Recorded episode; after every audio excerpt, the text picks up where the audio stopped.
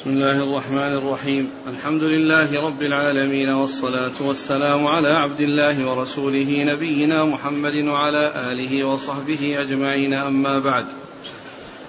فيقول أمير المؤمنين في الحديث أبو عبد الله محمد بن إسماعيل البخاري رحمه الله تعالى يقول في كتابه الجامع الصحيح باب فضل مكة وبنيانها وقوله تعالى وإذ جعلنا البيت مثابة للناس وأمنا واتخذوا من مقام إبراهيم مصلى وعهدنا إلى إبراهيم وإسماعيل أن طهرا بيتي للطائفين والعاكفين والركع السجود.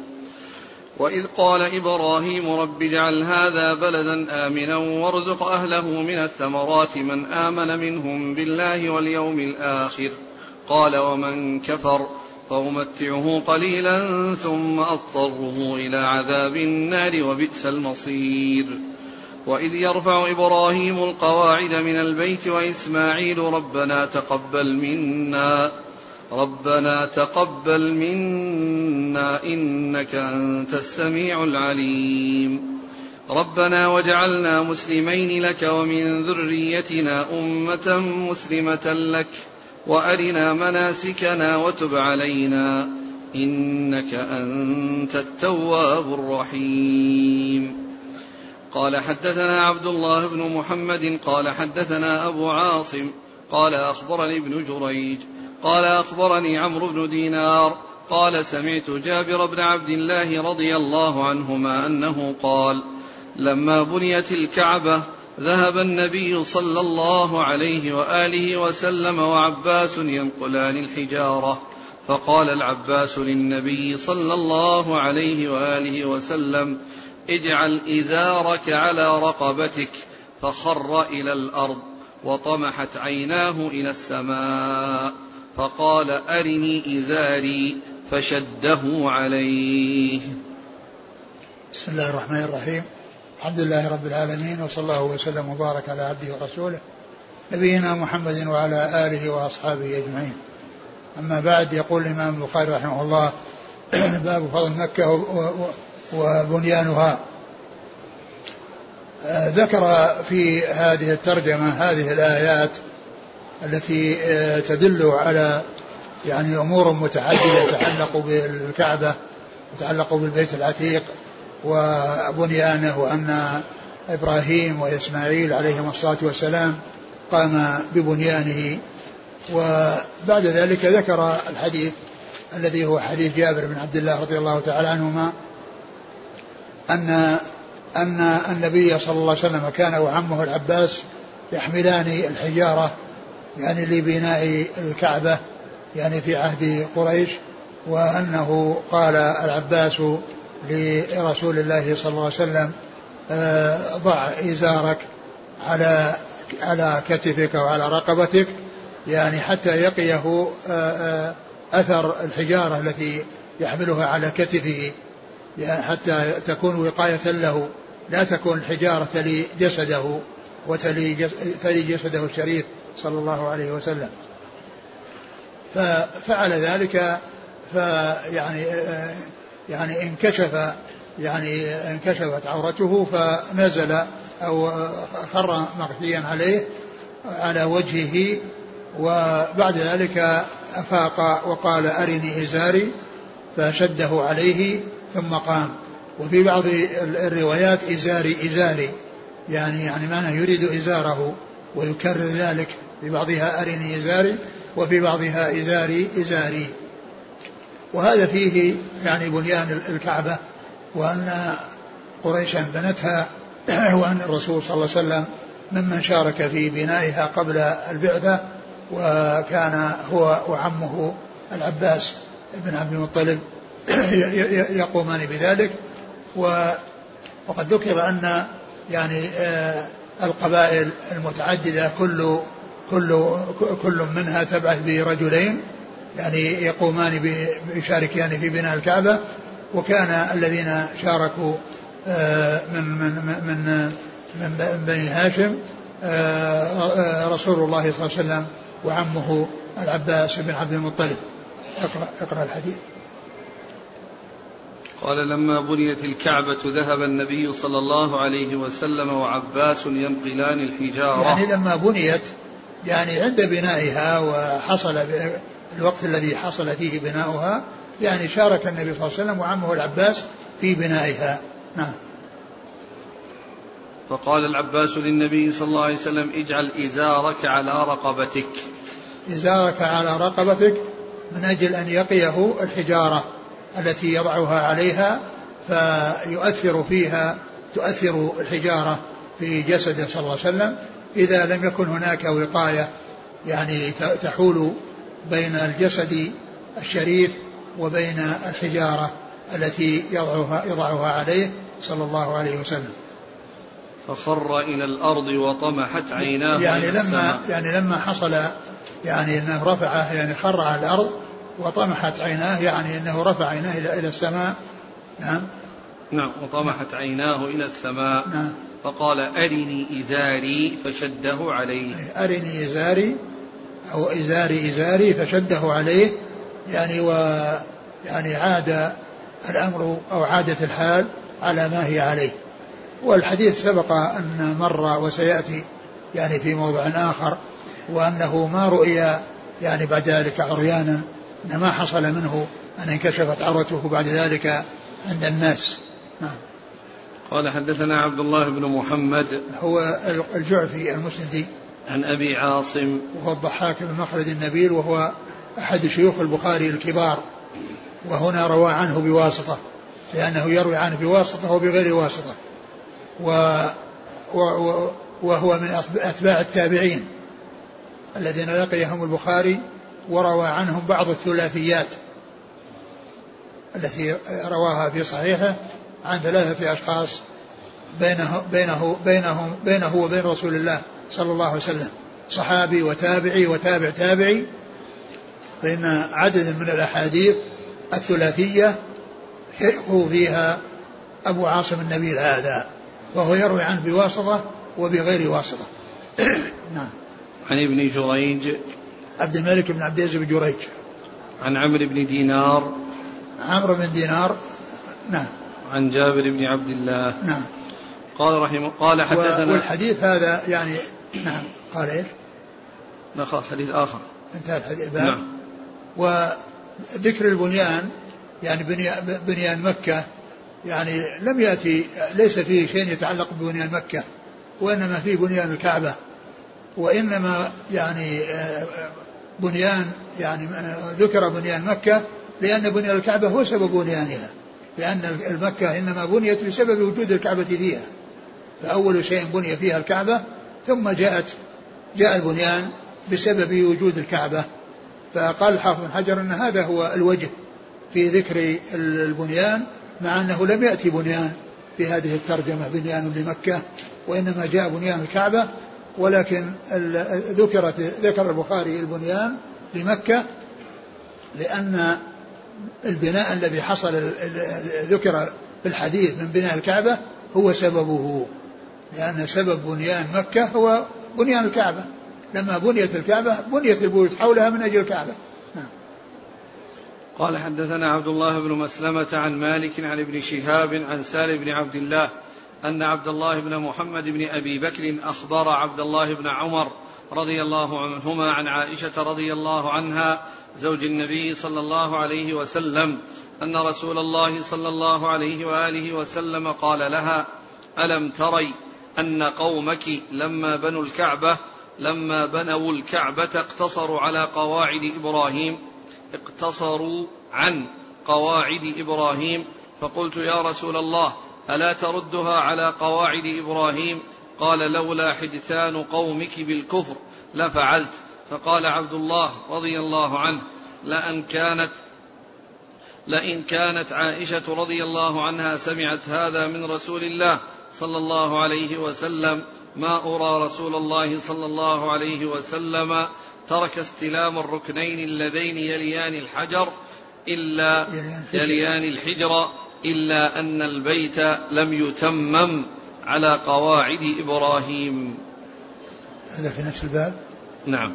ثم ذكر حديث عائشة رضي الله عنها يعني في آه، قضية بنيان الكعبة وأن يعني قريشا لما بنتها لم تبنها على قواعد إبراهيم التي يدخل فيها قسم كبير أو قطعة كبيرة من الحجر.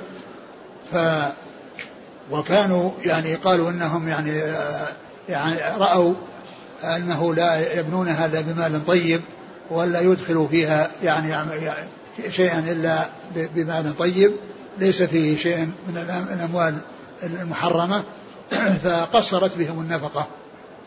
يعني لم يعني تكفي لبناء الكعبة كلها على قواعد إبراهيم.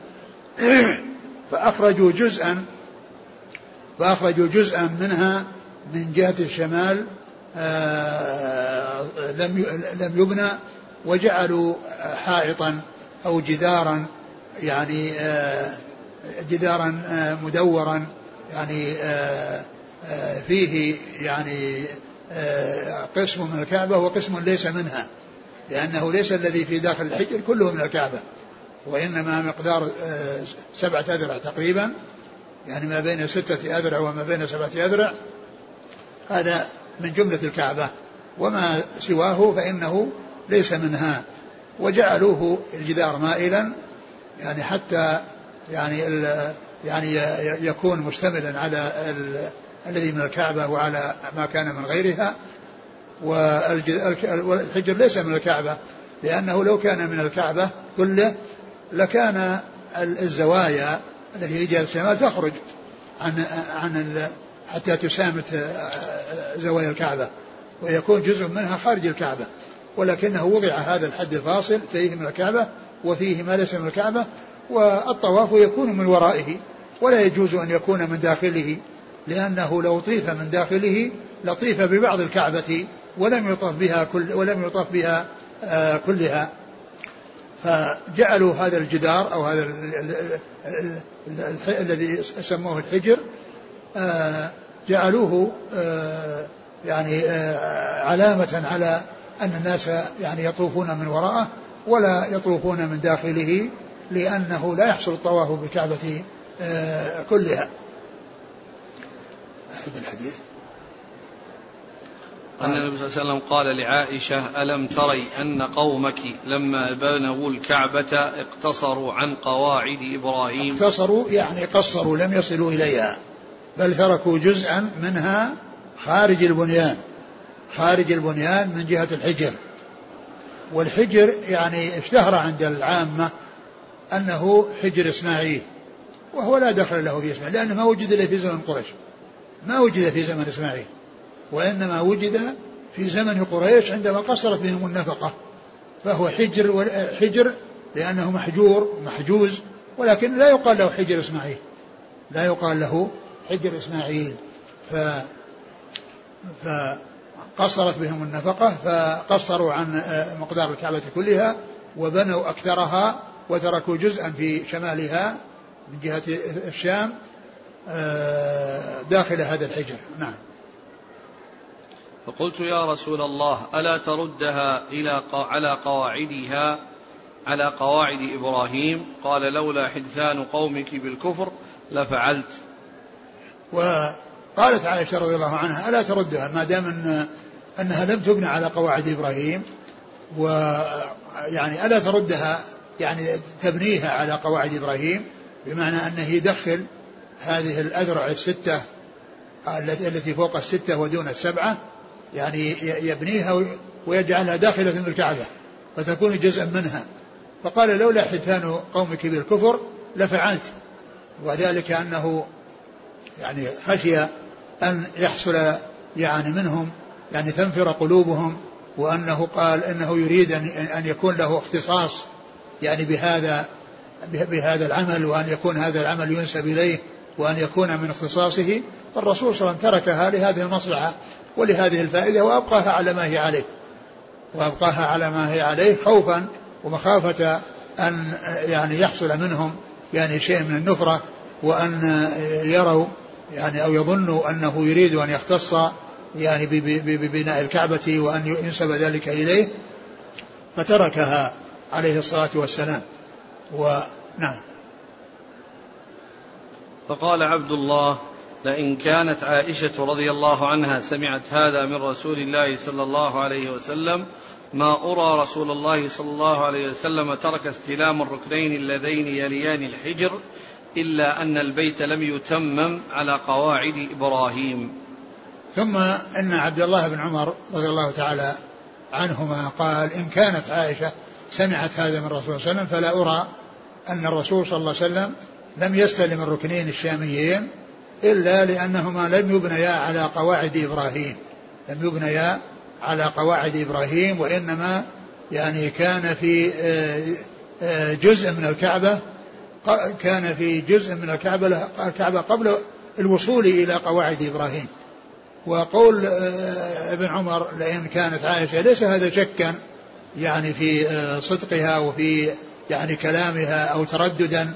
في أن كلامها يعني يكون صحيحا أو غير صحيح وإنما هذه عبارة يستعملونها في الشيء المحقق وإن كانت صورتها صورة الشك أو المشكوك فيه إلا أنهم لا يستعملونها للشك وإنما يستعملونها لليقين هذا أسلوب من أساليب اللغة العربية يأتون بهذا الشيء من أجل التحقيق لا من أجل الشك من أجل أن ذلك محقق وأنه ليس مشكوكا ليس مشكوكا فيه.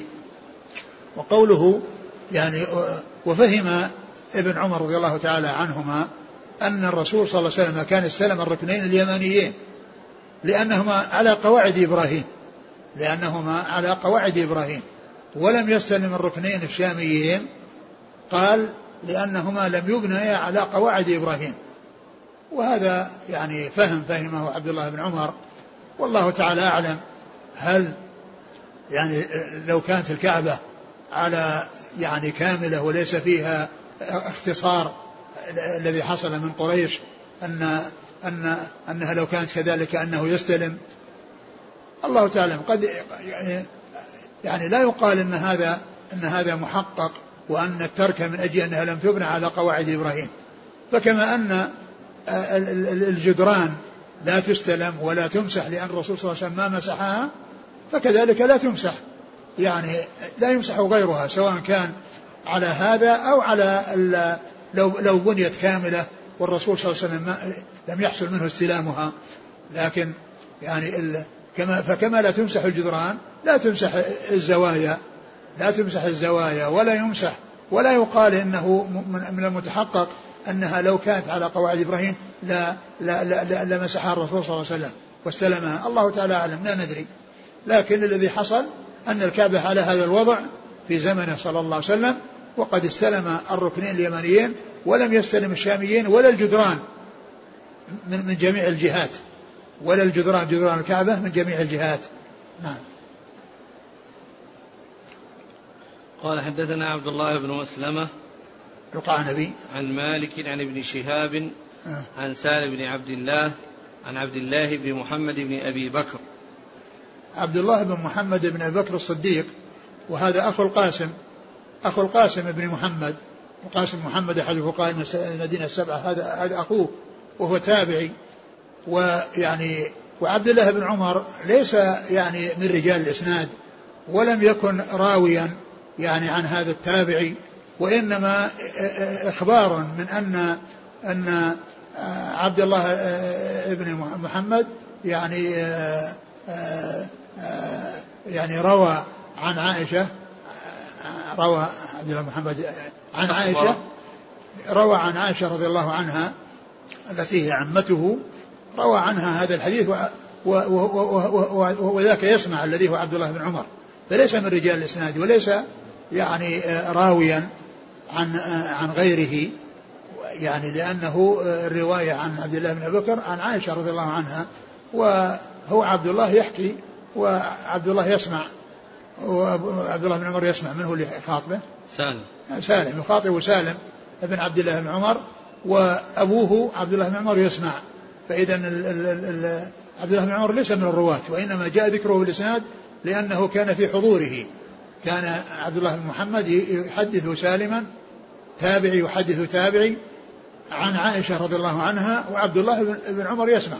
فليس من الرواة ولم وليس فيه رواية صحابيا عن تابعي وإنما فيه رواية تابعي عن تابعي بحضور صحابي بحضور صحابي. وقال ابن عمر رضي الله عنه بعدما سمع وانتهى الحديث الذي يحدث به آه، عبد الله بن أبي بكر آه، سالم بن عبد الله قال بعد ذلك لئن كانت لئن كان آه، عبد الله سمع يعني من عائشة هذا الكلام فلا أرى أن الرسول صلى الله عليه وسلم ترك استلام الركنين الشاميين إلا لأنهما لم يبنى لم يبنيا على قواعد إبراهيم. نعم. قال حدثنا مسدد قال حدثنا أبو الأحوص قال حدثنا أشعث عن الأسود بن يزيد عن عائشة رضي الله عنها أنها قالت سألت النبي صلى الله عليه وآله وسلم عن الجدر أمن البيت هو؟ قال نعم. قلت فما لهم لم يدخلوه في البيت. قال إن قومك قصرت بهم النفقة. قلت فما شأن بابه مرتفعا. قال فعل ذلك قومك ليدخلوا من شاء ويمنع من شاء. ولولا أن قومك حديث عهدهم بالجاهلية فأخاف أن تنكر قلوبهم أن أدخل الجدر في البيت وأن ألصق بابه بالأرض. ثم ذكر الحديث عن عائشة رضي الله عنها وهو أن أنها سألت النبي صلى الله عليه وسلم عن الجدر أي الجدار الذي موجود الذي هو جدار الحجر الذي حجر وحجز يعني ليكون ما في داخله آه، أنه من الكعبة مع شيء يسير مضاف إليه من أجل أن يعرف أنه من الكعبة فيطاف من ورائه. آه، من آه، من الكعبة هو؟ قال نعم. قال نعم. يعني وليس المقصود أن أن كل ما كان في داخل الحجر أنه من الكعبة وإنما أكثره. يعني ستة أذرع تزيد يعني فوق فوق الستة ودون السبعة. هذا من جملة آه، الكعبة. و والرسول أخبر بأنها قصرت بهم النفقة وأنهم آه، تركوا يعني هذا المقدار يعني بسبب ذلك. قالت إيش؟ قلت قالت يا رسول الله سألت عن الجدر أمن البيت هو؟ قال نعم. قلت فما لهم لم يدخلوه في البيت؟ قال إن قومك قصرت بهم النفقة. قلت فما شأن بابه مرتفعا؟ قال فعل ذلك قومك ليدخلوا من شاء ويمنعوا من شاء. قال فما بال بابه مرتفعا؟ قال فعل ذلك قومك ليدخلوا من شاء ويمنعوا من شاء. وقال إيش؟ قال ولولا أن قومك حديث عهدهم بالجاهلية فأخاف أن تنكر قلوبهم أن أدخل الجدر في البيت وأن ألصق بابه بالأرض. ثم يعني بين عليه الصلاة والسلام أنه لولا حدثان يعني قومها بالكفر وأنه يخشى أن يعني أن يحصل لهم شيء بسبب ذلك. قال لا هدمت الكعبة وبنيتها على قواعد إبراهيم وجعلت لها وأصقت بابها بالأرض وجعلت لها بابا يعني آه، آه، بابين أحدهما في مكان هذا الباب ولكنه ملصقا بالأرض والثاني في مقابله والثاني في الجهة المقابلة. نعم. قال حدثنا مسدد نعم ابن مسرهد. عن أبي الأحوص سلام بن سليم الحنفي. عن أشعث بن ابي الشعثاء. عن الأسود بن يزيد نعم. عن عائشة. نعم قال حدثنا عبيد بن إسماعيل قال حدثنا أبو أسامة عن هشام عن أبيه عن عائشة رضي الله عنها أنها قالت قال لي رسول الله صلى الله عليه وآله وسلم لولا حداثة قومك بالكفر لنقضت البيت ثم لبنيته على أساس إبراهيم عليه الصلاة والسلام فإن قريشا استقصرت بناءه وجعلت له خلفا. قال أبو معاوية حدثنا هشام خلفا. يعني بابا. ثم ذكر حديث عائشة رضي الله عنها وهو ان أن الرسول عليه الصلاة والسلام قال لولا حيتان قومك بالكفر لا هدمت الكعبة وبنيتها على بنيتها على أساس إبراهيم و ولجعلت لها يعني بابا ولجعلت لها خلفا ولجعلتها خلفا. قيل إن المقصود بالخلف هو الباب الذي يكون في مقابل الباب الموجود الذي في عند عند عند الحجر الأسود يعني فيكون مقابله باب آخر كما مر في الحديث السابق أنه يجعل لها بابين الباب الموجود وبابا خلفها يعني معناه خلف هذا الباب يعني ومسامة لهذا الباب ومقابل لهذا الباب. قلت قال قلت وما خلفا قال بابا. قال أبو معاوية حدثنا هشام خلف يعني بابا. نعم. قال حدثنا عبيد بن إسماعيل نعم. عن أبي أسامة. حماد بن أسامة. عن هشام عن أبيه. هشام عن عروة عن أبيه عن نعم. قال حدثنا بيان بن عمرو. قال حدثنا يزيد. قال حدثنا جرير بن حازم.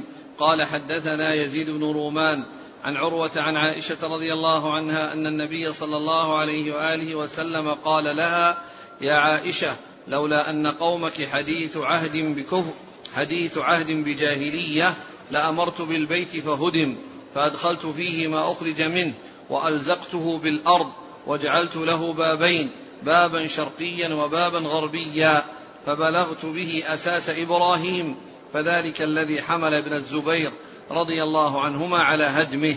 قال يزيد وشهدت ابن الزبير حين هدمه وبناه وأدخل فيه من الحجر وقد رأيت أساس إبراهيم حجارة كأسلمة الإبل. قال جرير فقلت له أين موضعه؟ قال أريكه. أريكه الآن. فدخلت معه الحجر فأشار إلى مكان فقال ها هنا. قال جرير فحذرت من الحجر ستة أذرع أو نحوها. ثم ذكر حديث عائشة رضي الله عنها من طريق أخرى وهو مثل مثل الذي قبله. إلا أن فيه أن ابن الزبير رضي الله تعالى عنهما لما يعني ولي مكة آه، يعني هدمها وبناها على قواعد إبراهيم وأدخل فيها آه، ذلك الذي قصرت عنه قريش ويعني آه، وسأل جرير بن حازم يزيد بن رومان التابعي الذي كان حضر وشهد ذلك البنيان. قال يعني ذهب ليريه المكان الذي كان عليه تحته قواعد إبراهيم وقال إنه رآها أي يزيد بن رومان أنه رآها يعني وهي حجارة كبيرة كأسنمة إيش؟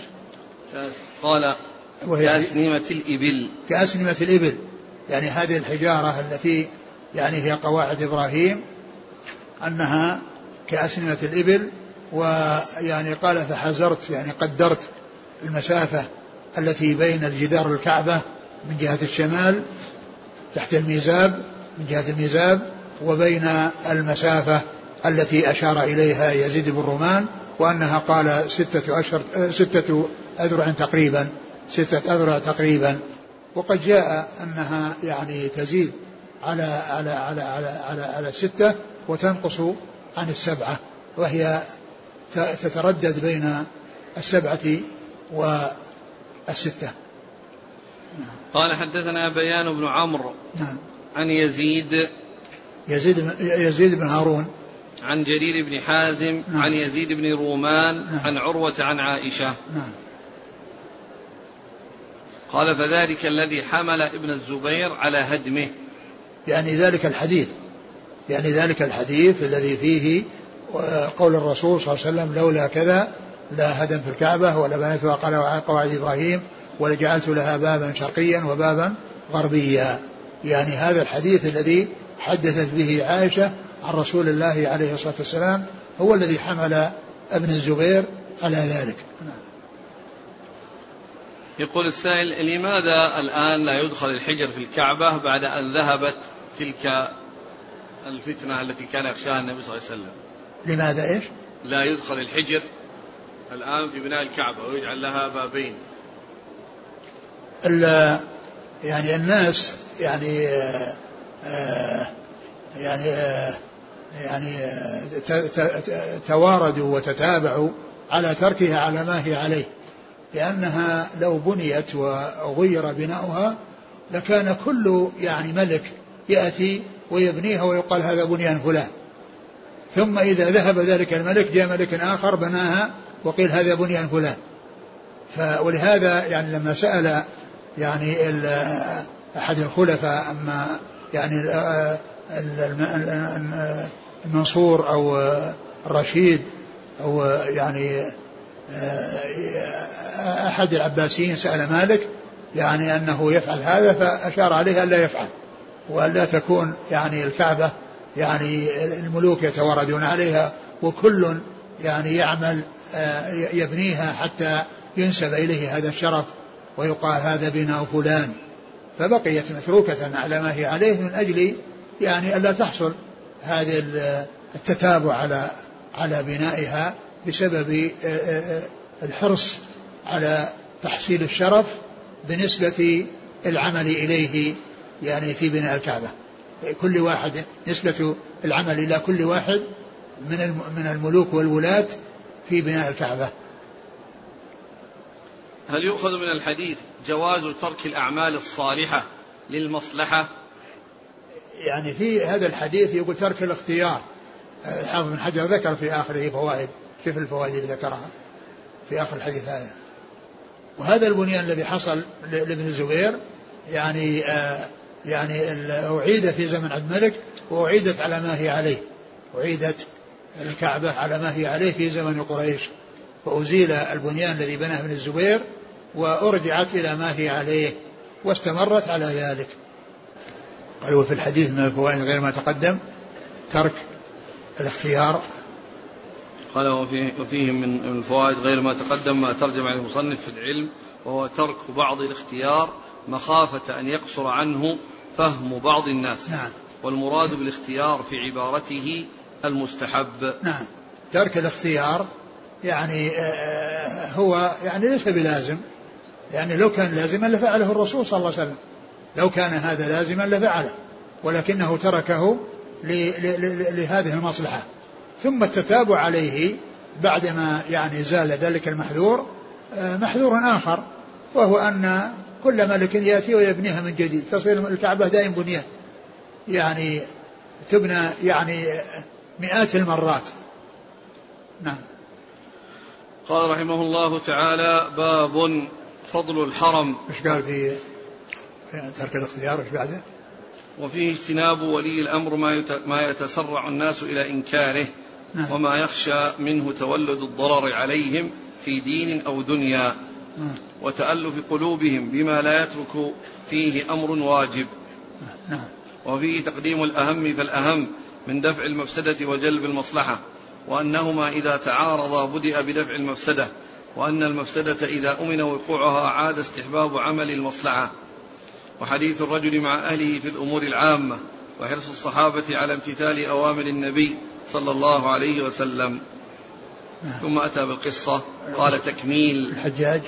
ها؟ بناء الحجاج مم. فعل الحجاج نعم نعم قبله قال حكى ابن عبد البر وتبعه عياض وغيره عن الرشيد أو المهدي أو المنصور نعم. أنه أراد أن يعيد الكعبة على ما فعله ابن الزبير فناشده مالك في ذلك وقال أخشى أن يصير ملعبة للملوك فتركه قلت وهذا بعينه خشية جدهم الأعلى عبد الله بن عباس رضي الله عنهما فأشار على ابن الزبير لما أراد أن يهدم الكعبة ويجدد بناءها بأن يرم ما وهى منها. يعني ترميم يعني بدون بدون إزالة وبنيان من جديد.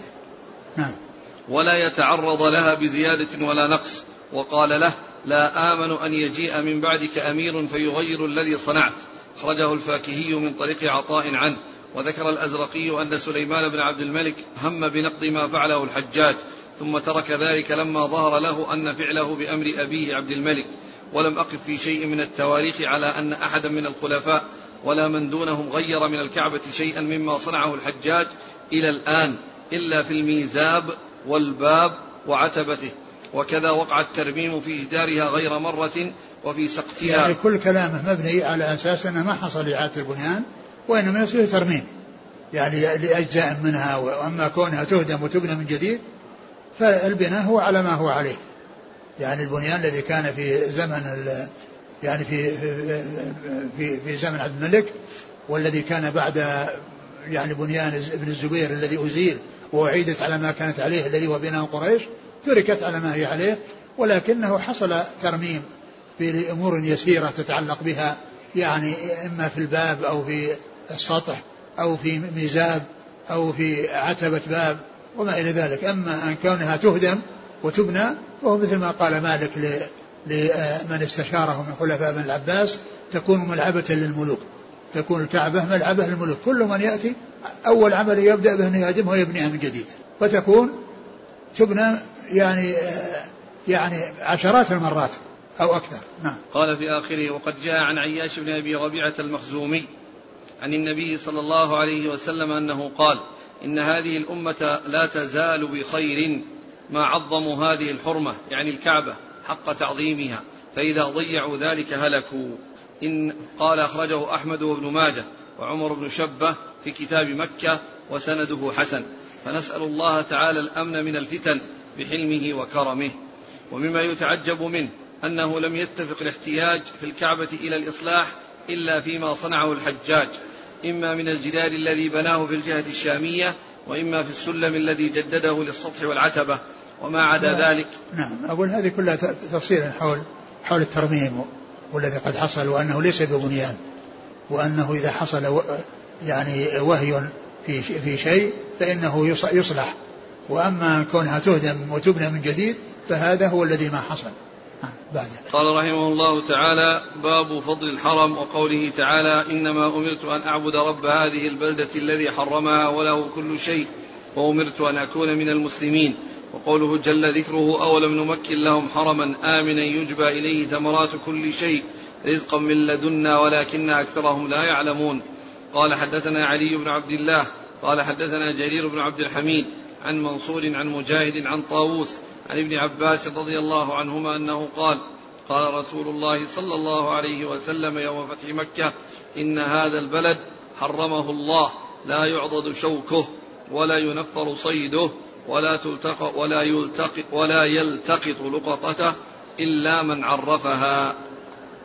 ثم قال باب فضل الحرم. نعم. باب فضل الحرم وذكر يعني فيه يعني هذه الآيات الدالة على على على فضله.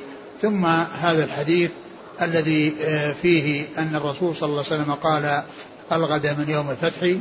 يعني يعني آه، الغد من يوم الفتح. اللفظ هنا قال صلى الله عليه وسلم يوم فتح مكة. يعني يوم فتح مكة. وكان ذلك في, في يوم الغد من يوم الفتح كما جاء في بعض الروايات. إن هذا البلد حرمه الله. قال إن هذا البلد حرمه الله. يعني ف وقد جاء في بعض الأحاديث أن إبراهيم حرم مكة أن إبراهيم حرم مكة والتحريم هو من الله عز وجل هو الذي حرمها حرمها وجعلها يعني بلدا محرما لا يقت... لا يصاد صيده ولا يعضد شجره ولا تلتقط فيه إلا لمنشد. وأما إبراهيم نسبة التحريم إليه فلأنه أظهره وبينه ويعني بلغه عن الناس عن الله عز وجل. فكل من من النسبتين لها وجه. فالأصل أن الله تعالى هو الذي حرم. وإبراهيم أظهر الحرمة وأعلنها. مثل ما جاء أيضا بالنسبة للمدينة إن الله حرم المدينة والرسول صلى الله عليه وسلم محمد صلى الله عليه وسلم أظهر حرمتها. فالمحرم بمكة والمدينة هو الله. والذي أظهر الحرمة بالنسبة لمكة هو إبراهيم. والذي أظهر الحرمة للمدينة هو نبينا محمد عليه الصلاة والسلام. إن الله حرم مكة. لا يعضد شوكه ولا ينفر لا يعضد شوكه يقطع.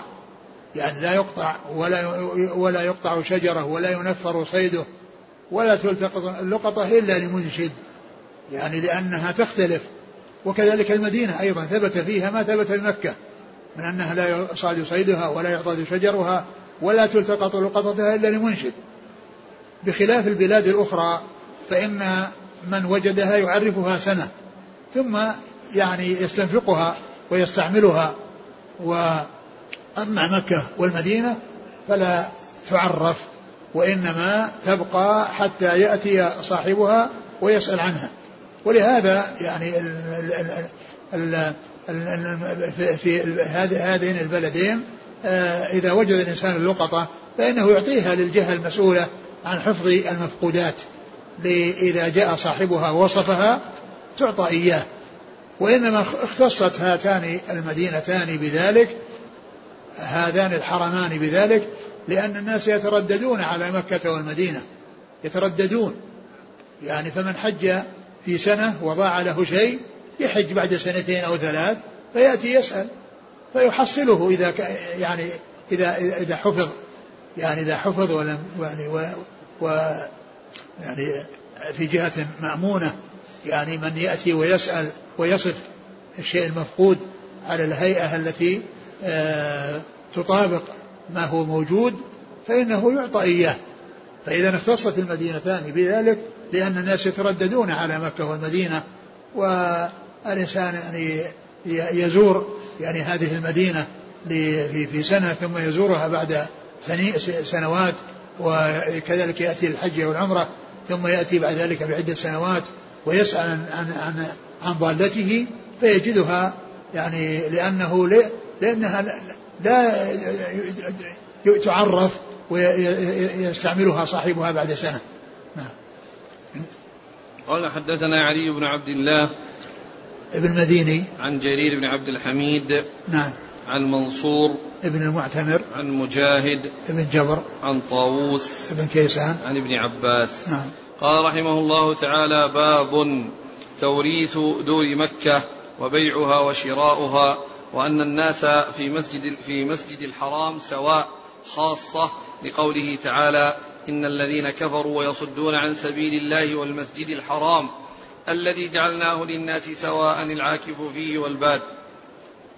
ومن يرد فيه بإلحاد بظلم نذقه من عذاب أليم. الباد الطاري معكوفا محبوسا. قال حدثنا أصبغ قال أخبرني ابن وهب عن يونس عن ابن شهاب عن علي بن حسين عن عمرو بن عثمان عن أسامة بن زيد رضي الله عنهما أنه قال يا رسول الله أين تنزل في دارك بمكة؟ فقال وهل ترك عقيل من رباع أو دور؟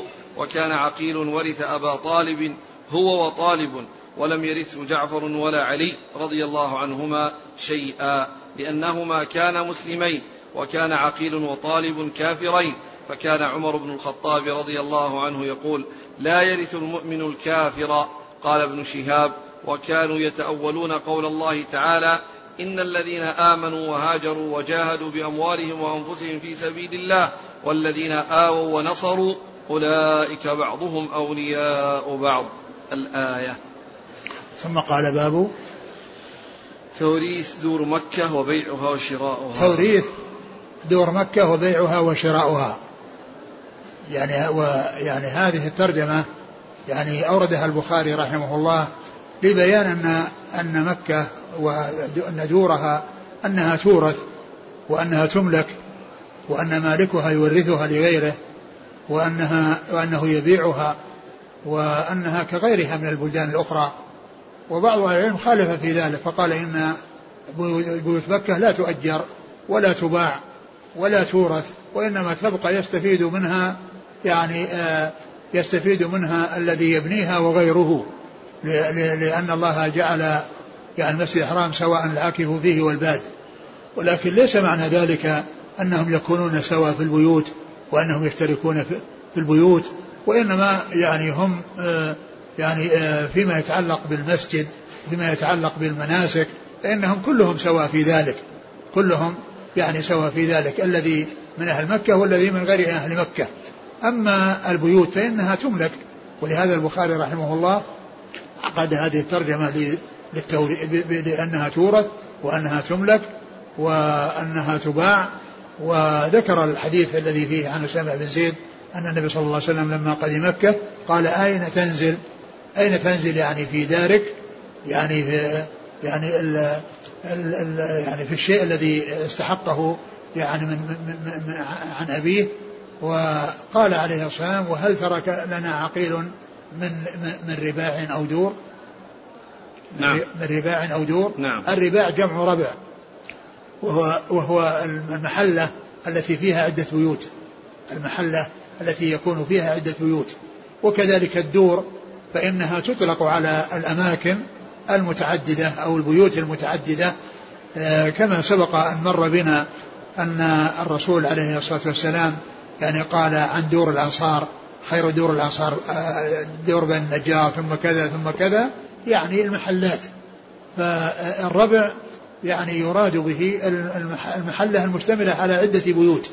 وكذلك أيضا ال ال يعني اللفظ الآخر الذي هو الدور فإنه يطلق على عدة بيوت. وقوله فقد ترك لنا عقيلا من دور يعني أن عقيلا وطالبا ورث أباهما أبا طالب ويعني وكان كافرين ولم يرثه آه، يعني ولم يرثه علي وجعفر لأنهما كانا مسلمين. وقد جاء في الحديث لا يرث المسلم الكافر وقد لا يرث المسلم الكافر ف, ف يعني ال آه، فأخبر بأنه بأن عقيلا تصرف فيها وعقيلا كان كافرا ثم أسلم وعقيلا كان كافرا ثم أسلم وتصرف فيها وأبقى النبي صلى الله عليه وسلم التصرفات التي حصلت يعني على على ما هي عليه. أعد الحديث. عن أسامة قال يا رسول الله أين تنزل في دارك بمكة؟ فقال أو السؤال أين تنزل في دارك؟ استفهام. بأنه جاء في الحديث أتنزل؟ أو أين تنزل في مكة؟ فقوله أين تنزل في دارك؟ أين تنزل في دارك؟ استفهام بعد في دارك. يعني في دارك أو في غيرها. نعم.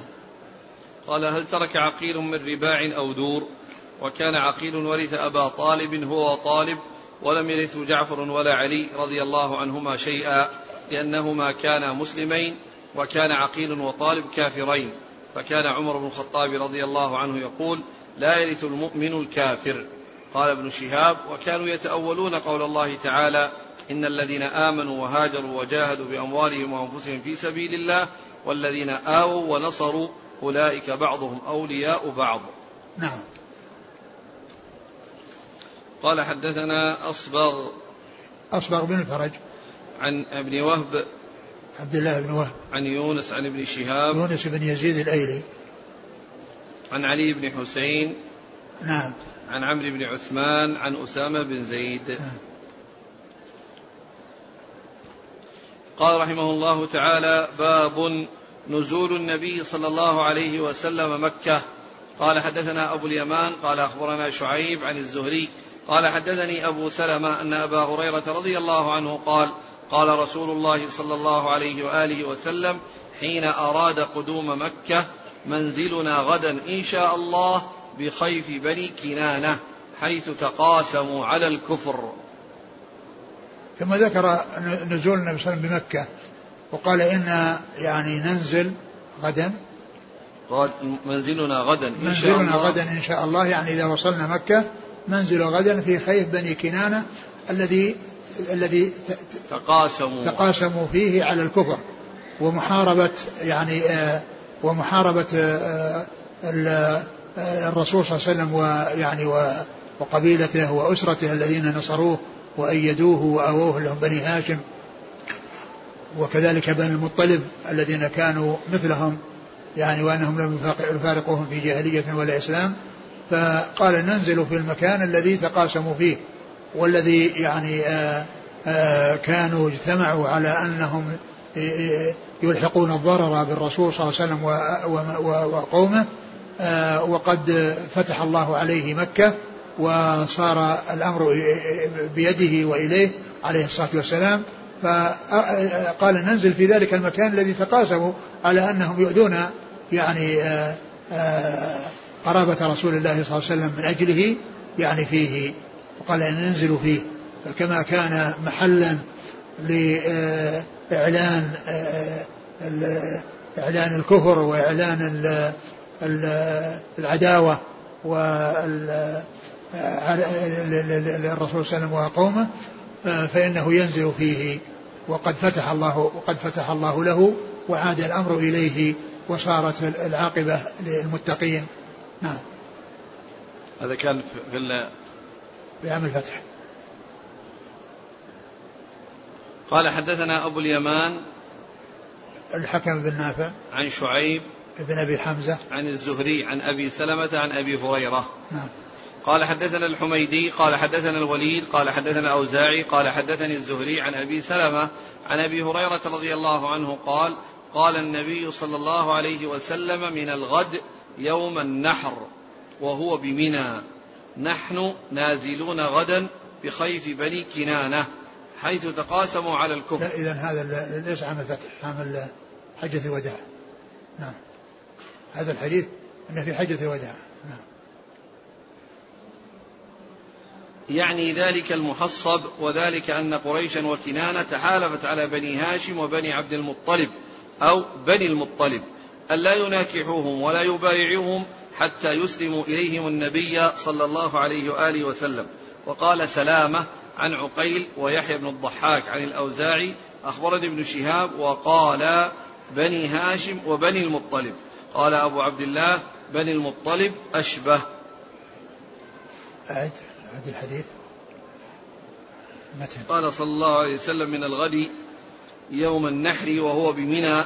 نحن نازلون غدا بخيف بني كنانة حيث تقاسموا على الكفر يعني ذلك المحصب وذلك أن قريشا وكنانة تحالفت على بني هاشم وبني عبد المطلب أو بني المطلب. تحالفوا تحالفوا أي قريشا وكنانة تحالفوا على بني هاشم وبني عبد المطلب أو بني المطلب ولكن الصحيح أنهم بني المطلب.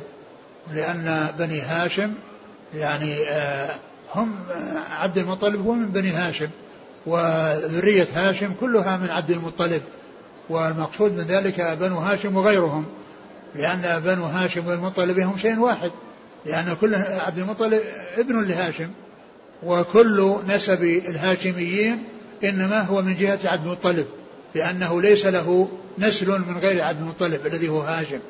فإذا المطابق للأحاديث الأخرى بنو هاشم وبن المطلب الذي هو مطلب ابن ابن نوفل ابن نوفل.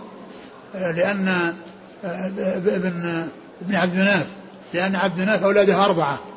هم عبد المطلب هم المطلب هم هاشم والمطلب ونوفل و ونوفل وعبد شمس. هؤلاء الأربعة هم أولاد يعني عبد مناف.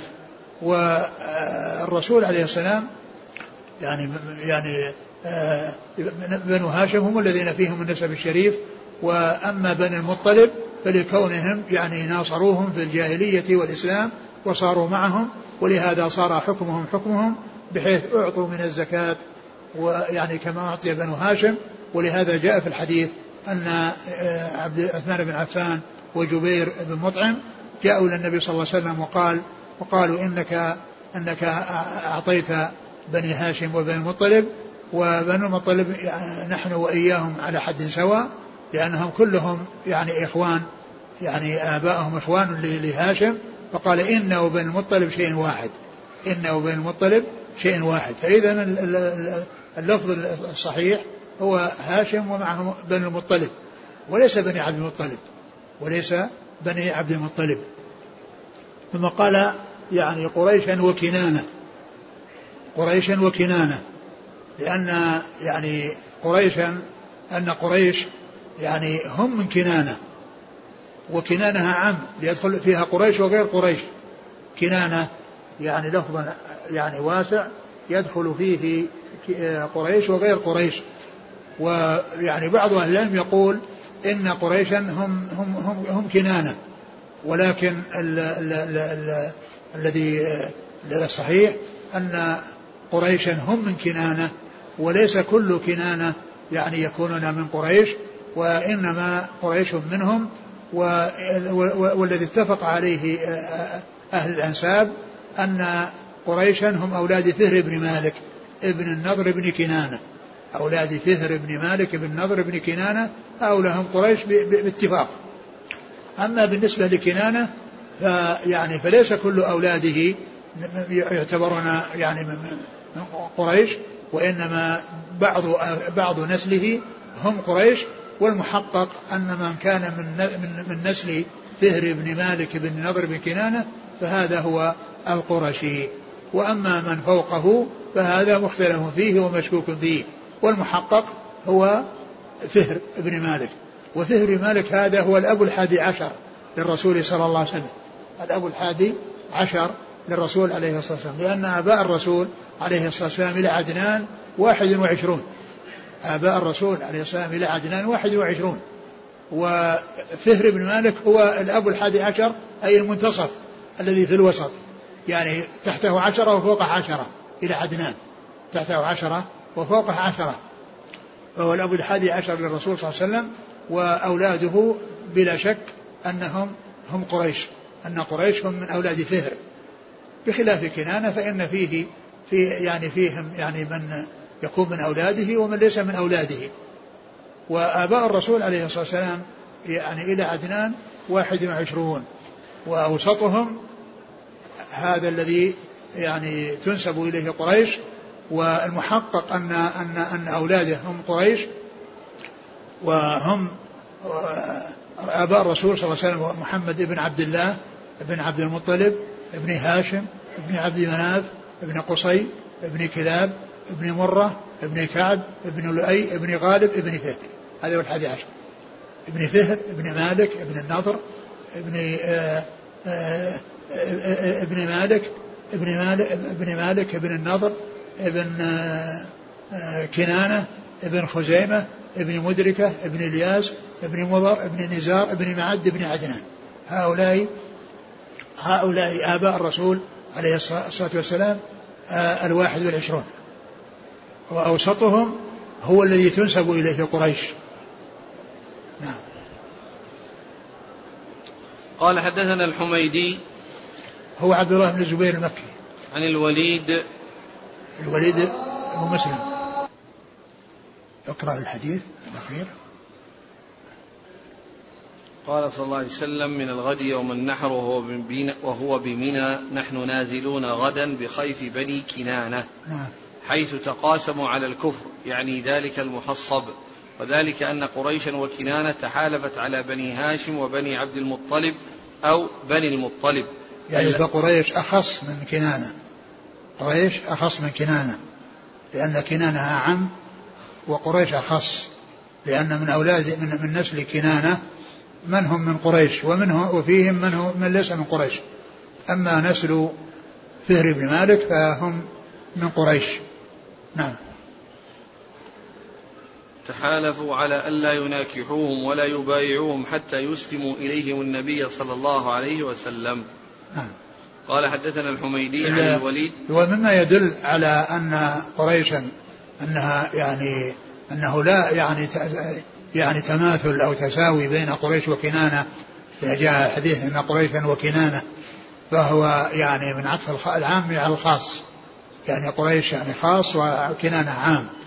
ومما يدل على أن قريشا غير كنانة وأن يعني الحديث الذي في صحيح مسلم عن النبي عليه الصلاة والسلام قال إن الله اصطفى كنانة من ولد إسماعيل واصطفى قريشا من كنانة. واصطفى بني هاشم من قريش واصطفاني من قريش واصطفاني من بني هاشم. الحديث في صحيح مسلم إن الله اصطفى كنانة من ولد إسماعيل واصطفى قريشا من كنانة واصطفى بني هاشم من قريش واصطفاني من بني هاشم. نعم. قال حدثنا الحميدي عن الوليد عن الأوزاعي عن الزهري. حدثنا الحميدي عن الوليد بن مسلم عن الأوزاعي نعم. عبد الله بن عبد الرحمن بن عمرو عن الزهري عن أبي سلمة عن أبي هريرة. نعم. وقال سلامة عن عقيل سلامة. ابن روح بن خالد الأيلي عن عقيل سلامة.